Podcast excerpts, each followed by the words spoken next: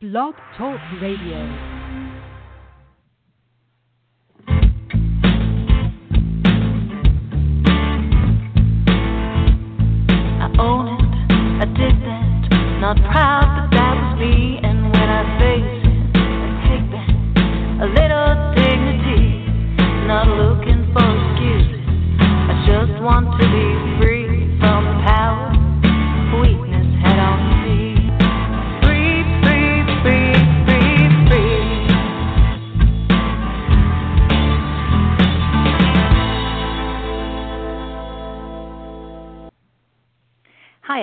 Everyone. Welcome to the Bubble Hour, where real people tell real stories of addiction and recovery. My name is Jean. I write the blog Unpickled, which I started on my first day of sobriety in 2011. I tell my story there, and I invite you to tell your story here. And today we're talking to a gorgeous Canadian blogger with a bright white mohawk and a zest for life, who you may recognize just from that description. I'm talking, of course, about uh, Julie of SoberJulie.com. And, um, uh, you know, we want to talk today about living our recovery out loud, blogging about it, and maybe breaking some of the stigma and shame, but also just how people get to that point in their life where they're willing to share their story and feeling like um, maybe stepping outside of our comfort zone is worth it for the benefit of others. So I'm really excited to talk to Julie today. She's been on the show before, and um, today we're going to hear more about her story. Welcome to the Bubble Hour, Julie. Thank you so much for having me. It's one of my favorite places to be. Oh, that's so kind of you. You know, you've been on this show a couple times, and and we always love talking to you. And I love following your Facebook page because you do lots of live Facebook stuff, which just makes me feel like I'm in your kitchen hanging out with you. And you always make such good food. I swear to God, I can taste it over the video. I swear to God. I've, it surprises me I've never actually had coffee with you in your kitchen because I feel like I'm there. I know we have to rectify that at some point. Yes, for sure. Well, let's start today with your story, Julie. Like, just take us back and tell us how Julie became sober, Julie. Okay. Um you know, I grew up in a British household, so in here where I live in the suburbs outside of Toronto, Ontario, um the town was just filled with immigrants and my parents happened to be from England and their friends from Ireland and so on. So it was very much the drinking culture.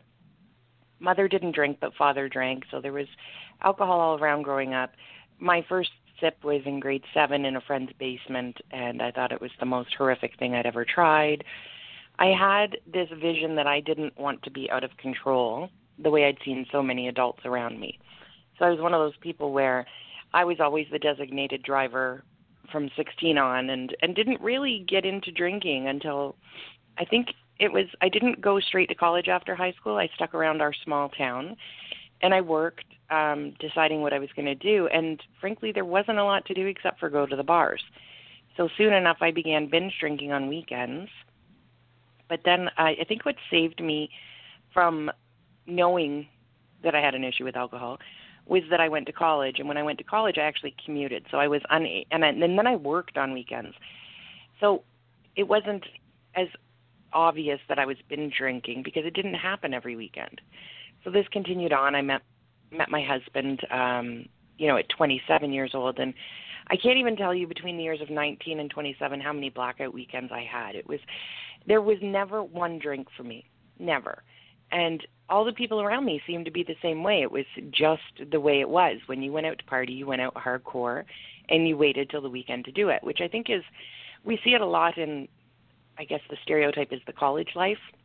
You know, you work really hard at your classes and then you just let loose. Well, I continued that through past my first uh, college diploma. And that's how I lived my adult life. I was making my bills, I was working three jobs, but as soon as I could pick up a drink, it was drinking to oblivion. Mm. And many, many, many regrets along the way. Um you know, but to everybody on the outside, at least in my circles, I was kind of the mover and groover and who people wanted to hang out with. I knew where the gatherings were. I got us into the VIP clubs, you know, things like this. And then I met my husband, and he's a completely normal drinker. He's very odd to me. I remember being on a date and going out with friends, and we went to a pub, and he ordered a Guinness. And in the time it took him to drink the Guinness, I don't even know how many drinks I had. and it was just completely weird to have somebody who could be as a designated driver by choice, not because they were obliged to. Mm-hmm. So, as you can imagine, our relationship, um, we were two different people in that regard, anyways. Um, but we got married, fell in love, and frankly, my weekends were still binge drinking. So, I was binge drinking, but for the first time, I had somebody with me who could remember everything. and he quickly learned not to tell me everything because I couldn't handle it. And this ate away at me slowly. We had two children during pregnancy. I was I didn't drink during breastfeeding. I didn't drink because I think I was the person who always I was waiting for it. I was waiting to drink. So as I'm breastfeeding my second child, I I remember having the thought at the 2 month mark, okay, am I safe to stop breastfeeding now because I need a drink? Hmm. And that's that's sad mm-hmm. and it's indicative of this inability to relax and this void that I kept trying to stuff alcohol into to fix it. And you know, uh, so I soon enough did give up the breastfeeding earlier than I probably would have and as the girls were growing up, I had um, a mother's helper who came on Friday nights, and she was there for 4 p.m. And I would start drinking at 5 and I didn't wake up on the Saturday until well into the day. So between the mommy's helper and my husband, they were parenting the kids for a good portion of the week while I drank. And I was functioning really well at my job, huge accolades and rising up the ladder and doing well for myself. But at what expense? I I took no energy on self-improvement or my spirituality. No time for those sorts of things. With the family, I was probably giving, I don't even know, just less of myself because I was completely preoccupied with waiting for Friday night and the shame. And then, you know, early in the week, I was ill from drinking all weekend and hiding from the shame of whatever it was I did. And it got to the point where the hatred of myself was too much. Sorry, I'm just getting over a cold. And what was what's funny about it now is I've had the opportunity to speak to many people who were friends with us at that time who I would be hosting here at the house while drinking and everything and they had no idea how much I drank because my power drinking actually started after the guests left. Mm-hmm. So the guests would leave, you know, at ten o'clock at night and I would just start power drinking and then my husband used to say there's no point ever having a wine rack in our home because I would finish everything that was available before I would go to bed. Yeah. If I made it to bed, because I would often pass out just, you know, wherever. So this all kind of came to a head probably in 2008. I realized that it was through conversation with my husband. He had had enough, and um, and I went to a 12-step meeting, and I approached it in the way that I approached everything in my life. If I try hard enough and study hard enough, I can master it. So I went in, I sat through a meeting weeping, bought the book, left, never returned to a meeting, read the book, and didn't drink for two months. And I didn't do anything socially. I, you know, completely absorbed myself in my children. I had no identity of my own, nor was I seeking it. I was just trying not to drink.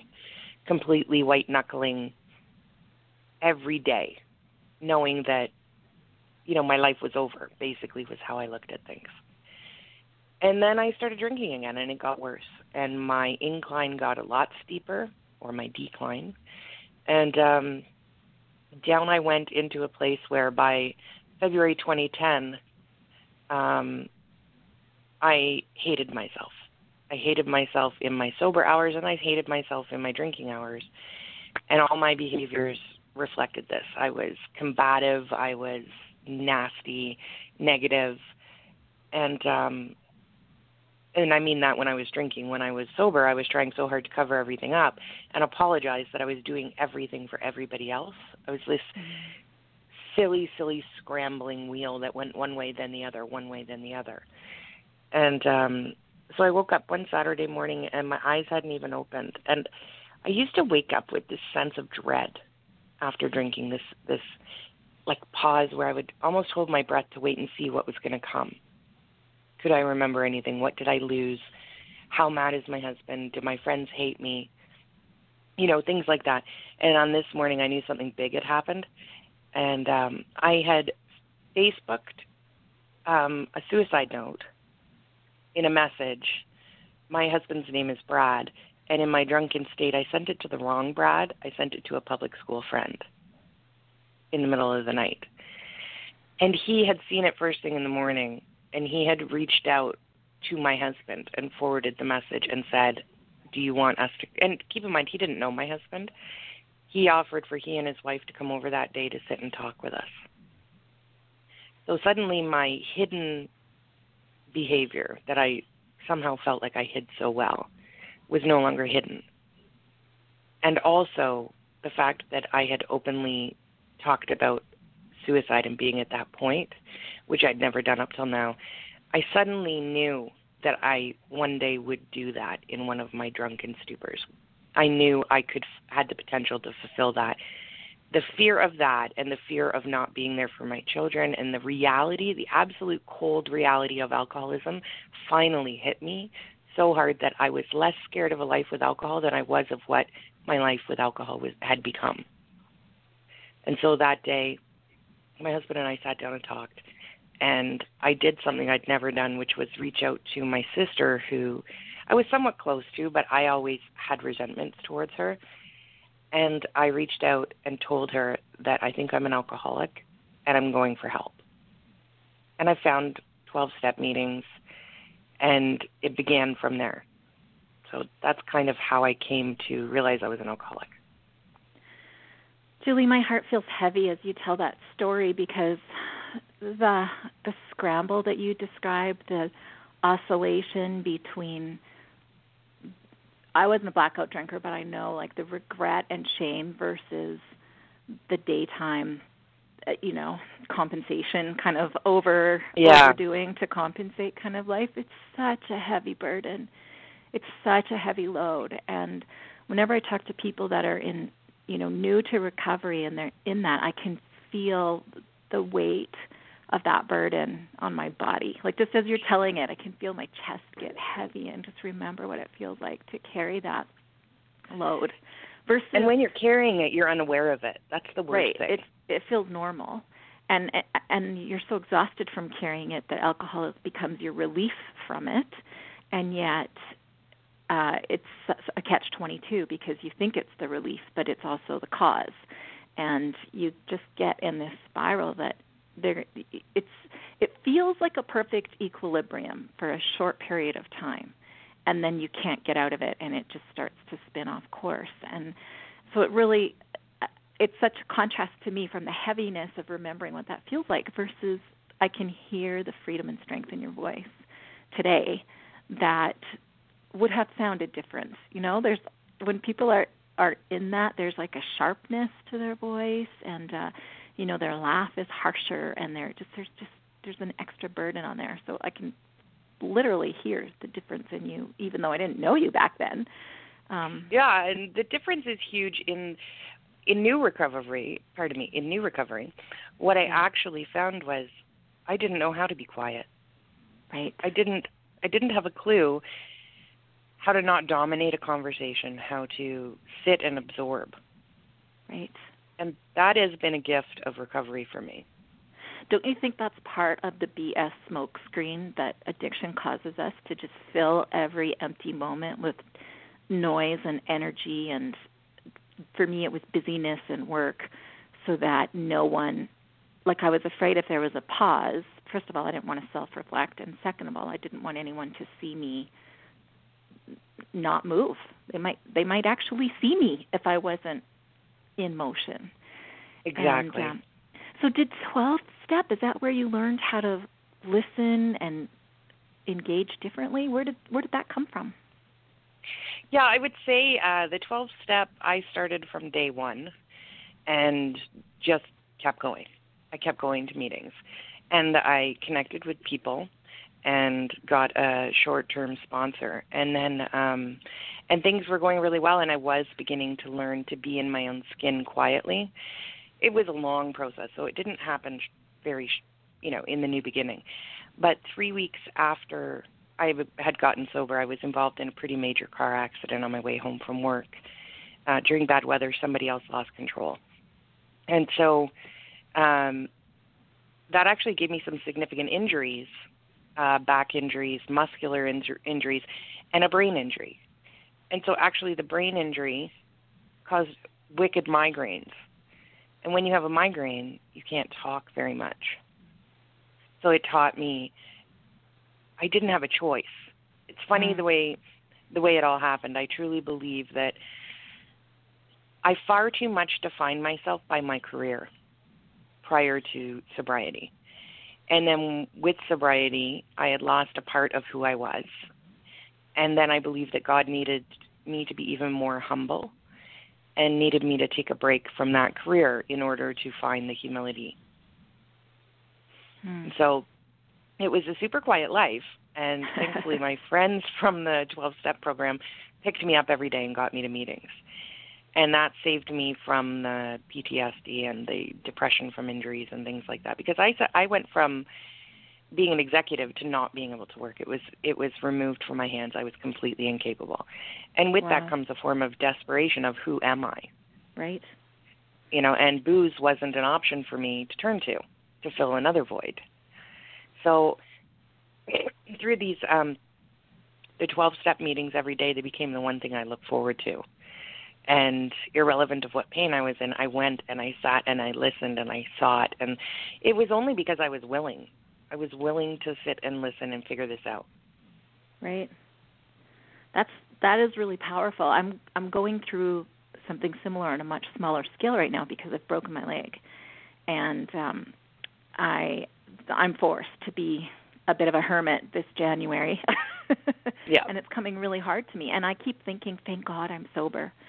Thank God I'm sober, and thank God I have learned to be still and to be grateful and all of these things that I've learned in recovery these past few years are serving me really well um, through this injury and I I can only imagine how hard something on a much grander scale must have been for you at that time. so one of as you talk about learning to listen and that's something that we call holding space for other people, which for me was a really um new concept. I I had never had a conversation where I didn't fill every gap or let someone just speak their truth without trying to throw it back at them with my perspective or my advice. yeah. Can you explain what it means to hold space for someone? Well, I think holding space to be able to do holding space, the first thing you have to realize is that it um, people want when people are speaking a lot, it's from a place of insecurity usually if they're speaking over people or if they're over relating if they're trying to over relate mm-hmm. that's insecurity. And so what we have to do is this practice of as soon as somebody else's lips start moving we have to stop and and truly listen to them. And that's honoring them and their words. And it's it's being of service to another human being number 1 number 2 if you it it's the quietest I can be is actually not when I'm sitting in silence by myself, but when I'm sitting in front of somebody and they're speaking.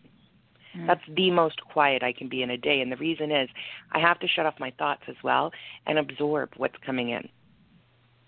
And we're inclined to to relate to them and give back to them and gift them with that. And there is a time and a place for that. But there's a time and a place where you want the person's heart to be fully heard because so many of us give little bits of ourselves or the facade of ourselves. And it's with when i'm with those quiet people in those those times where they're sitting listening that i do it with my 13 year old it's the funniest thing and maybe this is a silly thing to relate it to. My 13 year old is almost all surface. She is surface running when she's talking to me about so and so and so and so and so and so to get my 13 year old daughter to speak of her heart, of her feelings of anxiety and things like that, means I have to get her to a point where she can slow down and recognize it. Mm-hmm. Right. And I have to first allow her to exhaust the energy. And the only way to do that is by me being quiet to let that ball roll down. Am I answering your question? I'm just kind of just yes. going on a tangent. No, I love this. And I, I can't help but think of what a different mom you would be in this situation if you were drinking because you would join her on that surface and feed that energy, right? I, I mean, that's what I would have done. Oh yeah. Oh, completely. Because I love the energy. I have to admit, I'm the mom when I have a gaggle of girls in the kitchen and we're making bath bombs. I'm as excitedly talking as they are. I just am. But then it's after I I have to. I've learned this. And when I think of somebody who's new to sobriety, all of the extra energy they have and all of the pent up feelings that want to come out, um, if you're new in sobriety, find a sponsor and let that shit come out. Mm-hmm. I'm gonna I'm swearing, but let it come out. That's what that's what a sponsor is for. It's the person who you can go and you can unload. And once you've unloaded, what happens is you don't feel fantastic. The world isn't fixed. But suddenly the extra energy is exhausted, it's gone, it's out there. So you're able to then look at the real stuff, right. the real things you know, sometimes we have to get the froth off the top of the beverage to see the milk underneath it if it's poured too fast. I feel like a lot of us tried to do that with our friends while we were drinking. Like we'd be in a room full of other women drinking wine, and we're all like blah blah blah blah blah blah blah. And yeah. Serving some instinct to try to offload that, but because it's yeah. there's also like a protective instinct at the same time that wants to protect your drinking and keep it going. It's sort of misguided. Versus the quiet honesty of setting your truth on the table in a safe environment with somebody who isn't going to judge you, isn't going to tell you what you should do with that. They're just going to like let you truth bomb on the table and say like, "Hey, let let's just stare this thing in the face and sit with it. Let's get comfortable with the truth in the room." That's and right. That's profound for someone who's terrified and running from that truth all the time. It's a real gift, and it's to me it was the scariest part of getting sober. Was that how am I going to BS my way through life without oh. this? You know how like oh. who am I if I'm not this facade that I've created of this strong business person and and like to some extent I really am that person. It's just I've so fortified it with busyness that I couldn't I couldn't imagine who I would really be because I couldn't actually ask what I really wanted. So how did Yeah, you... and I didn't I didn't have a single role model who was sober or ah. even a light drinker. I didn't right. there wasn't a single person in my circle who forget forget ever hearing of somebody who was recovered. Right. Or in recovery. There was nobody that I was aware of that was in recovery. Right. So there was well, no no modeling no of it. in that, right? well, that's it. I wasn't exactly looking for that. that's not who I wanted to hang out with on a Friday night, you know. And uh, it wasn't. It's it's all perspective, and that is part of the letting the energy run out, learning to be quiet, all these things. Life is what we perceive it to be. If we're perceiving negative, and if we only see the negative, then our experience is going to be negative where if we can come to the quiet place and that happens with a sponsor with doing the steps with going to the program with talking to other alcoholics you know um, if we can come to that quiet place and we can find gratitude in everything then our experience will be one that we're grateful for it is a game changer isn't it it sounds too it is too easy to be true it's like when people used to say to me, "Just breathe," and I think like, "F off, just breathe." Yeah. Like, uh, it takes Up me yours. half a gallon of wine to settle down. How is just breathe going to help? But I remember after my accident, one of the old guys, I was in the in the rooms and I was, you know, lamenting about I can't even stand up for half an hour to load the dishwasher and I have two kids that my friend is coming over and raising every night and I'm sober and why is God doing this to me and yada yada. And I remember an old guy coming up to me at the meeting and looking me in the face and he says, Julie, you got to remember that people have been through worse, that you're here, you're breathing, and any man can fight the battle of just one day. Mm. And I was like, who the hell are you, old man? you have no idea what I'm going through. And, you know, the, these thoughts, you have no idea, even when you're talking, my head hurts and blah, blah, blah. So, oh, woe is me. And it wasn't until I truly changed my attitude, you know, and and learned that when I was laying on the couch, stuck on the couch, watching my friend make dinner for my children, instead of being like, I can't believe I can't get up, I changed my life, blah, blah, blah, I started saying, I am so blessed to have her. Right. I remember loading the dishwasher, resenting my husband the day before for not loading it. And then the day I was, the next day when I was loading it, saying, I'm so glad I'm able to load a dishwasher. Right. Or that I have a dishwasher. Or that I have right. dishes. And right. people to or eat I had with. food for that. Exactly. Yeah. it's it's it sounds so rudimentary and it sounds so fake and it will feel fake but i'm telling the people who are new to sobriety or even listen i'm almost seven years sober and i fall into the trap of having negative thoughts. Hmm and allowing the negative thoughts to just roll without controlling them and stopping Mhm. them and Yeah. replacing them. It's a mindfulness. Right. and it took a while to learn but it's fake it till you make it. Put in the happy mindfulness the grateful mindedness. I wouldn't say happy. I hate the word happy. Because happiness is happiness is bloody relative let's be real. I'm not looking to experience a quote unquote happy life because what i perceive that to be each day can change. I'm looking to it's true. Like today sun would make me really happy because i live in ontario in the winter. But i'm looking to experience a fulfilling life a satisfying life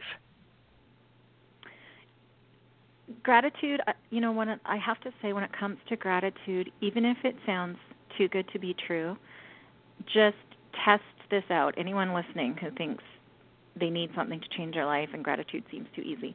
Write three things when you get out of bed in the morning that you're grateful for and before you go to bed at night. Just do that for a week even if you don't Yeah. believe it's going to change you. Try it or try it for 30 days. And it it will. You'll feel a shift. It's amazing um, so here's the second thing that I think is a big shift, um, a big change, game changer for me, and I'm curious your thoughts on it, and that is service. What are your thoughts on service, helping others?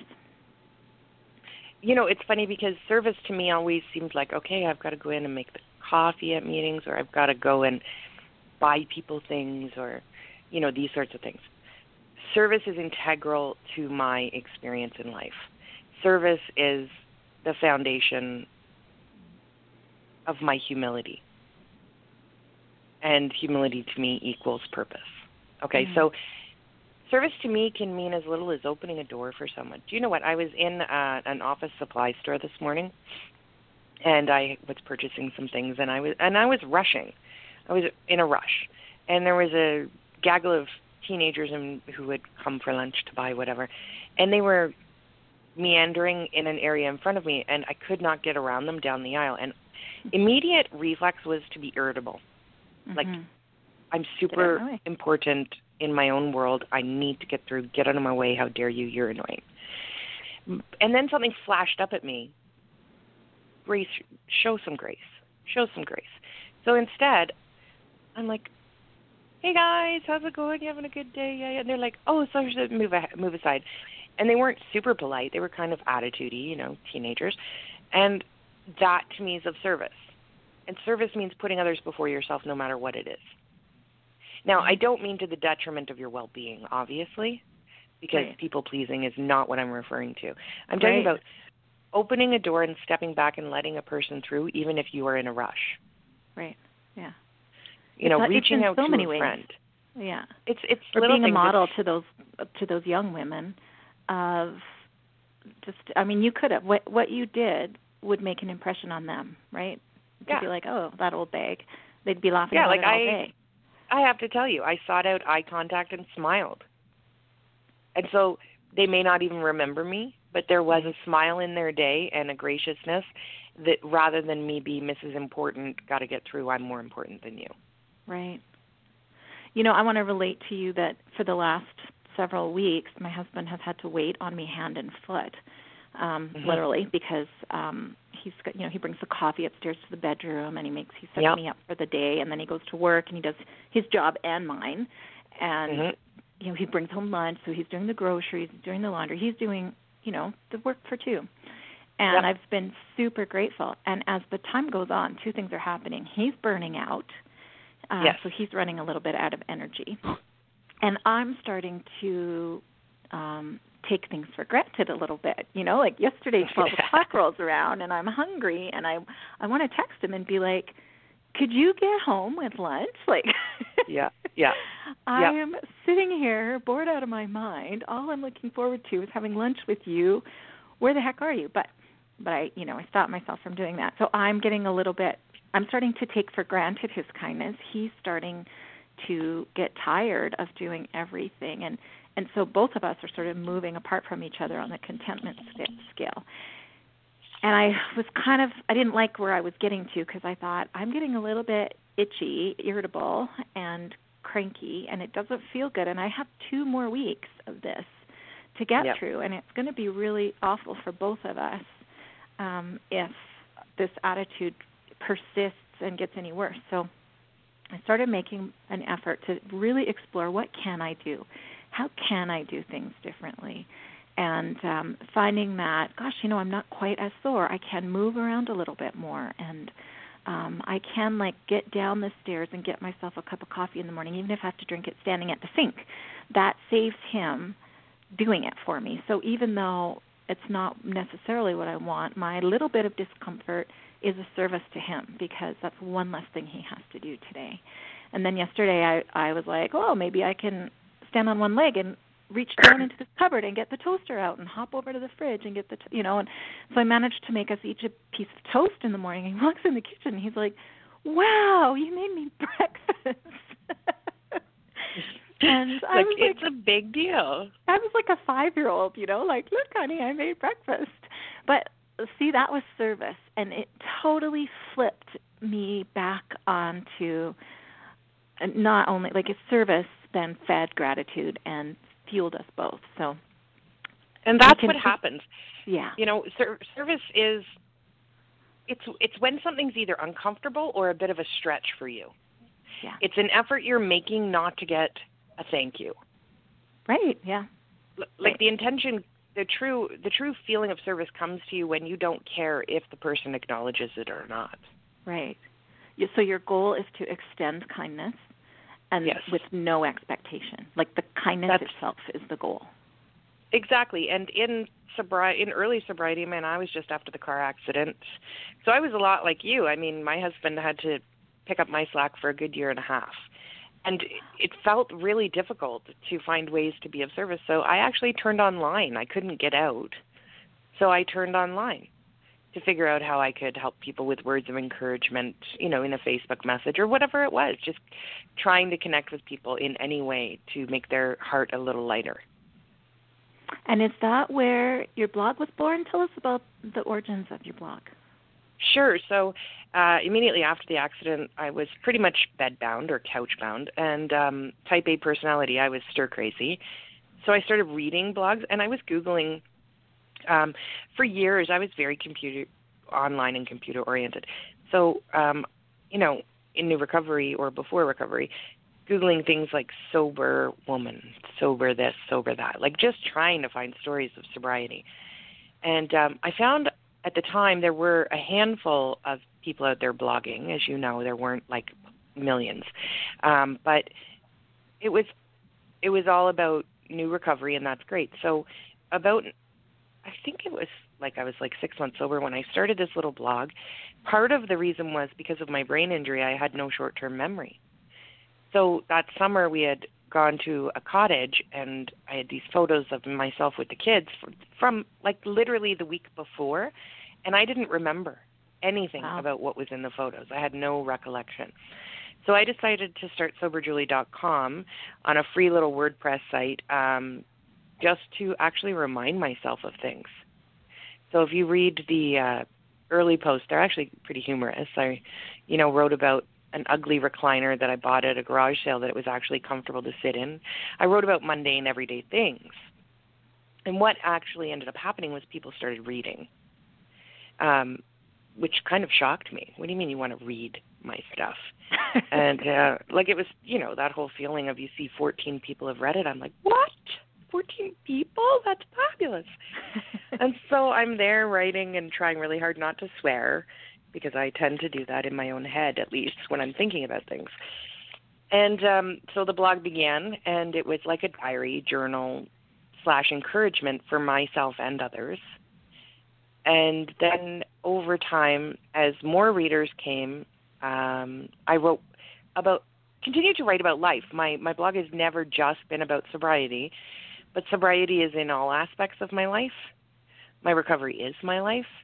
So really, what it is now is um, family, food, health, travel, Mhm. with recovery as an undercurrent within all of it. Right. And that I I love that that's what it is because it shows that re- recovery doesn't stay in a bento box in a basement in a church. It permeates everything that you do and life is full and exciting and interesting. And you're not sad, you're not bored, you're not that's the question Yes. everyone has. What's my life going to be like if I quit drinking? How am I going to travel without alcohol as being That's part of the fun. How am I going to cook without wine? How am I going to X Y Z? You know, and and um, Yeah. so I love that all of that is encompassed in your blog. And let's talk about the practicality of blogging because I often recommend people do start up a blog if they, like you say, like they have that those layers of truth to explore and peel off and, and put out in the world. It can be a really useful way to do that, don't you find? Oh, absolutely.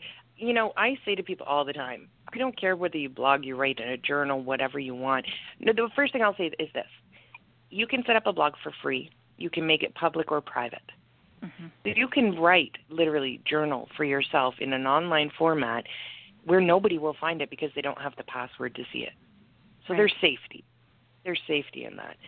Um, but if you want to pluck apart your thoughts and feelings, it's an awesome way to do that. Yeah. And you can you can make your blog public, but also stay anonymous. I mean, you. I said Oh yeah, I anonymous. did that. Anonymous. I was So anonymous. you were you were anonymous too. I was. I, I was I was anonymous anonymous for nine a long months. time. Yeah, what nine made you decide to be public? Um, it was an error actually. Really? It was an Tell me about error. Yeah, it was. It was uh my cousin shared one of my posts and said how proud he was of me. yeah. And, And so then- I ran with it. I was like, okay, I'm out. You know, it is what it is, and it was done in, inadvertently, and uh he would never have meant to, you know. Yeah. So I just grabbed a hold of it and went with it, and put the face to the brand, and decided to what I mean if I honestly had thought that people may not have guessed I was an alcoholic back when I was drinking, like a friend said to me, Julie, did you really think that time you fell down the stairs and then got up and drank another bottle of wine that people didn't think there might be a problem? I'm like, huh, well, maybe you're right, really. Yeah. you know, I, my dad has uh, Parkinson's disease, and and he has good days and bad days. But the ironic part for him is he doesn't remember his bad days, right? So he doesn't always know when he's been like talking to family members that have been dead for 30 years, or when he's Yeah. done something that's a little off, and then he can't figure out why we're all so worried about him or you know like why won't why don't you guys let me drive anymore i'm fine and it's Yeah. because he doesn't remember the days where he gets lost just going down the hallway and um you know to because for him it's an illness and it's not there's no changing it. We try to protect him from that and and roll with it and and cushion him from that. But there's some correlation to drinking is. in that. Like we think like i'm doing just fine. Nobody can see the cracks Yeah. in my armor. But yeah we don't know you know especially for blackout drinkers you don't know what people saw. I think i wasn't a blackout drinker but i think i had like a desperation in my eyes that was visible to other people who know that look you know Oh yeah. i think we can I think- see it yeah I- you can feel you can feel a permeating unhappiness from anybody who who doesn't have a normal healthy relationship with alcohol. yeah It's just the way it is. Yeah, yeah, and and you can also tell when they're not ready. So sometimes we just Yes. got to send them a little bit of love, you know, from our heart to their, theirs, and and um wish the best for them. I often see ladies in the grocery store who just have that worn out look and maybe you know i'm not saying like oh i can tell in the grocery store who has a drinking problem. I can but you can sort of just see that air of exhaustion that maybe it isn't coming out as an alcohol problem. Maybe it's coming out in other ways. But yeah i just i try and send them love or just catch their eye and give them a smile you know like you said like just just to Being show them kindness. Yeah just pay it uh, forward right show the grace that we wished we'd been shown and a soft kindness, however you yeah. can. Like my parents have we moved my elderly parents in with us like three and a half years ago. Both heavy drinkers, both what I would have classified as alcoholics before they moved in with us. Um so they moved in. that must with have been a hell of a decision, Julie. Holy. It, it really was. I mean, my husband and I both say to each other like many times, "What the hell were we thinking?" You know, but but you know, it's like a circus. I enjoy activity. But we invited them to live with us with the agreement that there would be no drunkenness. We know they enjoy their drinks, and for them to have a couple in the evening, they have their own living room. It's not a problem. You know, it's separated, and that's up to them. But quickly to realize, no, no, this is like over the top alcoholism. And um my mother in specific because she my dad doesn't didn't ever walk around much he's pretty much an invalid. And uh but my mother however you know would be in the common areas of the house in our kitchen and our living room and things like that. And the behaviors were um like very not offensive you know never unfriendly never this or that but she was drunk and a blackout drinker didn't remember anything and it was it was every night. Hmm. and there was food being made at two three in the morning. I mean there's nothing like waking up to the smell of bacon at three in the morning and saying, "What the heck is going on? I have to work tomorrow, you know, or the kids have school tomorrow, or these things." So it came, but I waited, and there were lots of very frank discussions about behaviors the night before. I wasn't sweeping anything under the rug. We were kindly telling everything to her, and kindly letting her know it was coming to a head, and that, you know, there's going to come a point where we're not going to be able to accept it in our household anymore. It's got to stop. And so it was with this kindness that my bottom line was drawn. And um she ended up going to detox. And she's 9 months sober now. Wow. Yeah, and so that patience for other people while they're in their own illness. Mm-hmm. That was a toughie to learn. And I thank yeah. God for my 12 step programs for that. Yeah. Because I learned that codependency is not cool for me and for my health you know being that, inclined being inclined to fix everything as i am. It's a fine you know, line to to stand your ground and to honor your truth and honor your recovery and let someone yeah. else wait until they're ready. I i find that hard even as a recovery advocate. You know i when people write to me and they i can tell they want to quit and i feel like okay i'm going to help them and they're going to get better. But the fact is if if they're not ready they're not ready. And um yeah. their their willingness is is the missing piece no matter how much we want it for them. That's uh, it. I mean it took me too many years you know for years and years i'm sure i i knew in my heart i had a problem where i'm sure people told me you know i remember whoa julie you know you were out of hand last night you got to take it easy. You know things like that where things were brought to my attention but i wasn't ready. It wasn't happening because i wasn't there yet um, let's talk for a minute about the online world, the recovery friendly web, as some call it. How has that changed in your perspective over the last seven years uh, since you started mm. your blog?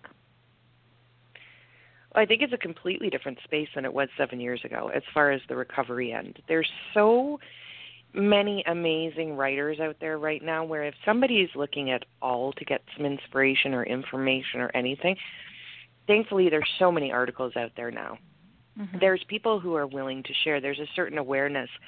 And I really do hope that we're killing this stigma that comes with alcoholism because the one thing I'll say is to anybody listening, the person who's an alcoholic would never choose logically to be an alcoholic.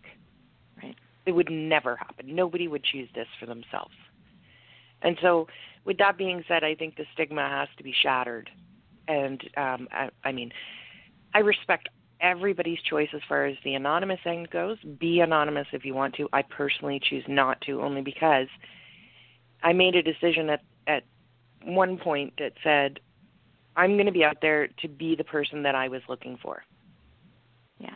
You know, I, I'm willing to bring people in to look at where I'm traveling, and I travel a lot, and I'm, I go to all inclusives, and you know, I do these things, and I show why it's still a good experience I love without the booze. Right. Yeah, I mean, you go to an all inclusive. Why bother people say it's it can't be worth the money? Blah blah blah. Dude, it is cheaper usually to fly from Canada all inclusive. It's Yeah. just the way it is. The flight the flight is basically free.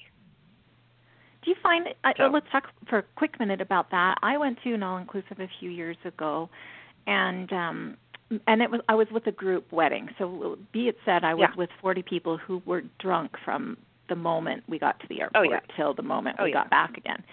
So that could have been part of my discomfort. Um, but I, I spent a lot more time in my room than anyone else. Like, do you have any tips for how to not lose your mind when you're surrounded by not only alcohol but other people using alcohol? Do you have a few tips on that? Yeah. Usually at most all inclusive resorts, there's a whole nother lifestyle other than the drinking. So there are groups that are health conscious, there's groups that just don't drink, there's whatever. There's usually a quiet pool. There's not mm-hmm. usually just one pool. There's usually a quieter pool. Go there. At kids pool, you're not going to see the same kind of huge hammeredness. Go there. I personally don't go to the disco after a certain time of night. I'm not interested. I seek out the lobby bar at that point and watch the band who's playing in there. There's always specialty coffees. If you go to the bar and tell them you don't drink alcohol, but you want a drink with fresh fruits, you can usually get it. So I, I have them make me special mocktails and things, and I create create a relationship with them where it becomes a challenge for them. Um, there's usually early morning yoga, or like I tend to look for the more active events and things. Um, I also am pretty picky about excursions. I don't. I look for words like party boat. I'll ask the travel agent or look up the reviews to make sure I'm not going to be stuck on a party boat in excursions. And I personally choose my hotel quite carefully. Great. I look for ho- I, I do. You can you can find out if there's hotels that are health centric right. and they're not usually much more of a price point. It's just that like there are I don't know how to say it. There's different resorts for different things.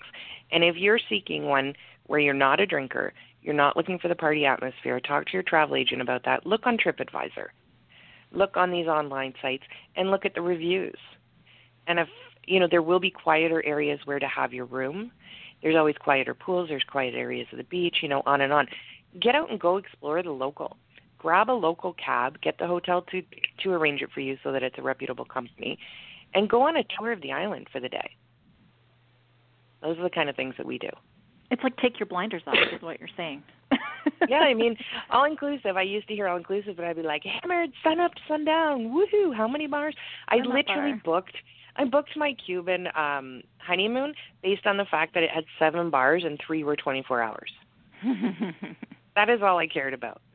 Whereas now I look at the quality of the mattresses. Like I'm I'm old as well. That's part of it. It's true, but I look at the quality of of amenities of food. I look at food reviews. Here's another tip. Oftentimes, if you're going to a hotel that has bad food reviews, it's going to be a lot of heavy drinking. That's an interesting point. I never thought about Yeah. that.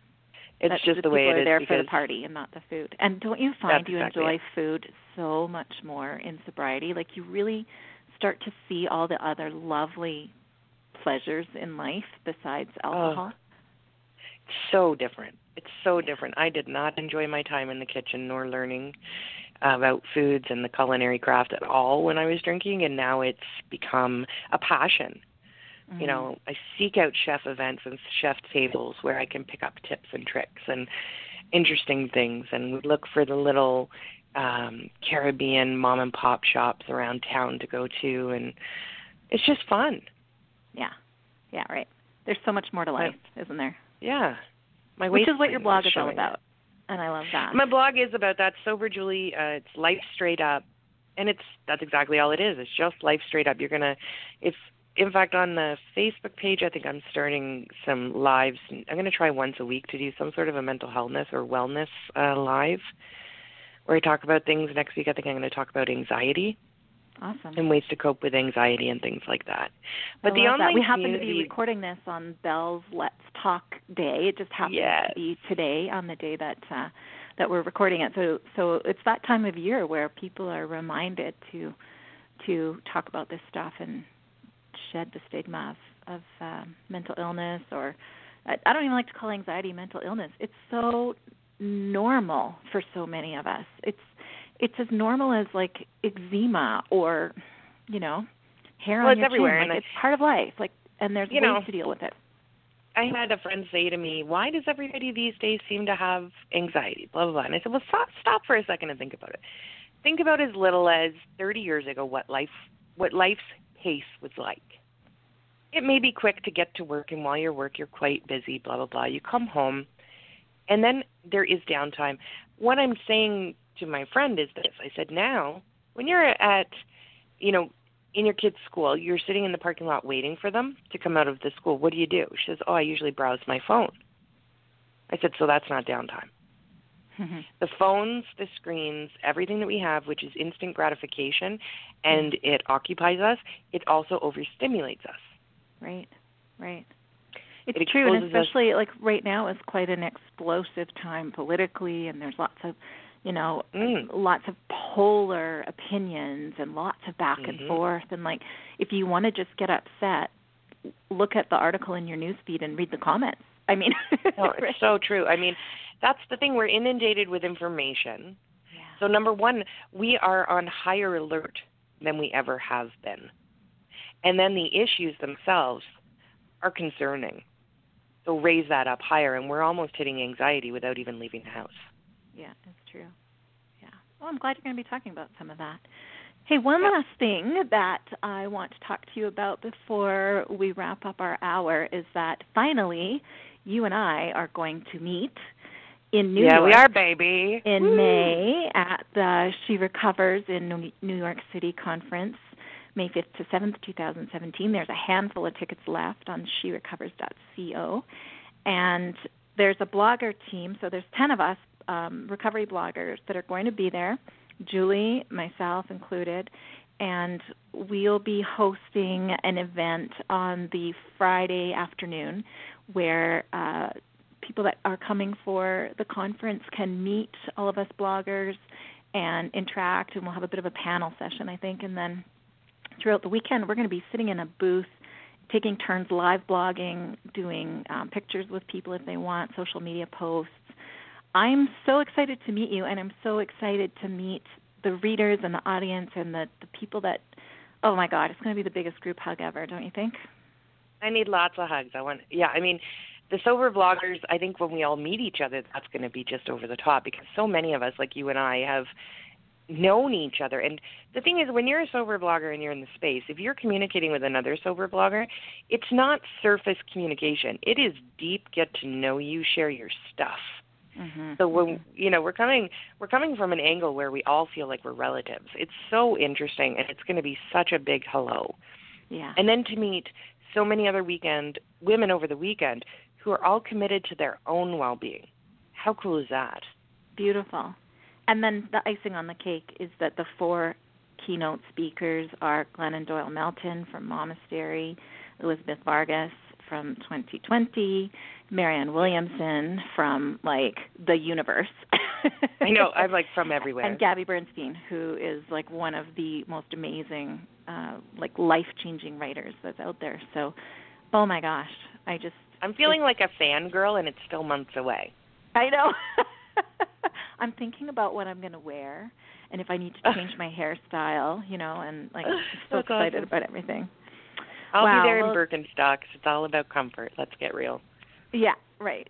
Because these, there's, it is. It's going to be a really comfortable, just, uh, women energy weekend. So, Yeah. apologies to our male listeners. I know there's not a ton of male listeners for this show, but uh, you know, sometimes we do need to have gender specific events, especially in recovery, because sometimes what we're talking about really is gender specific. And so I, I love that this is a girls' weekend that's all about recovery and, and togetherness. Great. Yeah. Yeah.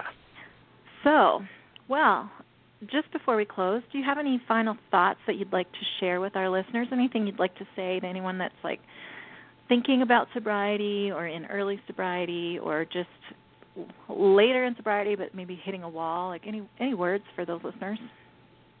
Sure. I'll, first of all, I'd like to say thank you to anybody who has ever opened SoberJulie.com because sitting on this side of a computer typing away, it means a lot when I see that somebody has looked at something.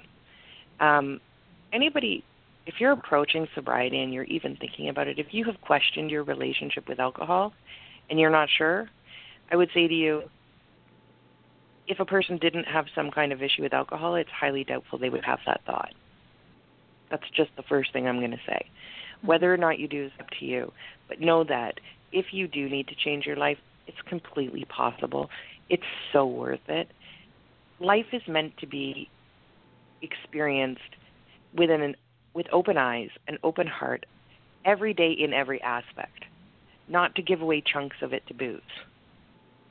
You know, I used to drink at things if I, you know, stress, I deserve this, whatever. It was like almost angry drinking. Even to celebrate, it got to that point. Mm-hmm. You don't mm-hmm. need to do that. There's a way to experience life, the ups, the downs, and everything. To people who are in recovery, if you are facing challenges, we are there for you. You're not alone. You've got the rooms. Come online, talk to me, message me on the fan page, Sober Julie Doing Life fan page. I'm here for you. I talk, and the people in the community on that fan page will talk to you. You know, any it's true, any man can fight the battle of just one day. We only are blessed with this single day of recovery or of life. So we have to be in it and in it with gratitude. I would encourage you to seek out this humility and gratitude feeling and find a sponsor, somebody you trust. Find you don't have to give them the title of sponsor. If you're not comfortable with that, don't do that. But find somebody who can become the person that you bounce things off of. Love it. Love it. Wise, wise words from a, a warm, kind heart. Sober Julie, Julie of SoberJulie.com. Mm. and um, thank you so much for your time today. I I could talk to you for a week straight, and I'm really excited that we're going to be meeting soon so that we can take a stab at that, see how long we can talk without taking a breath. Well, thank you so much for having me. I appreciate it.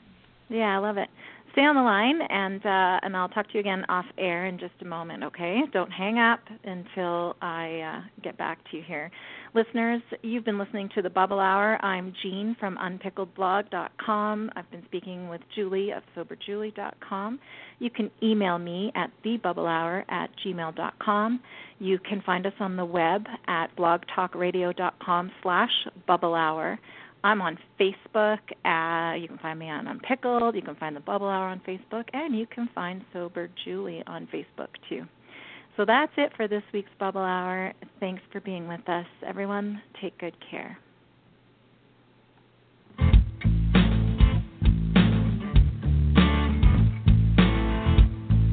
own it, I did that, not proud, that was me.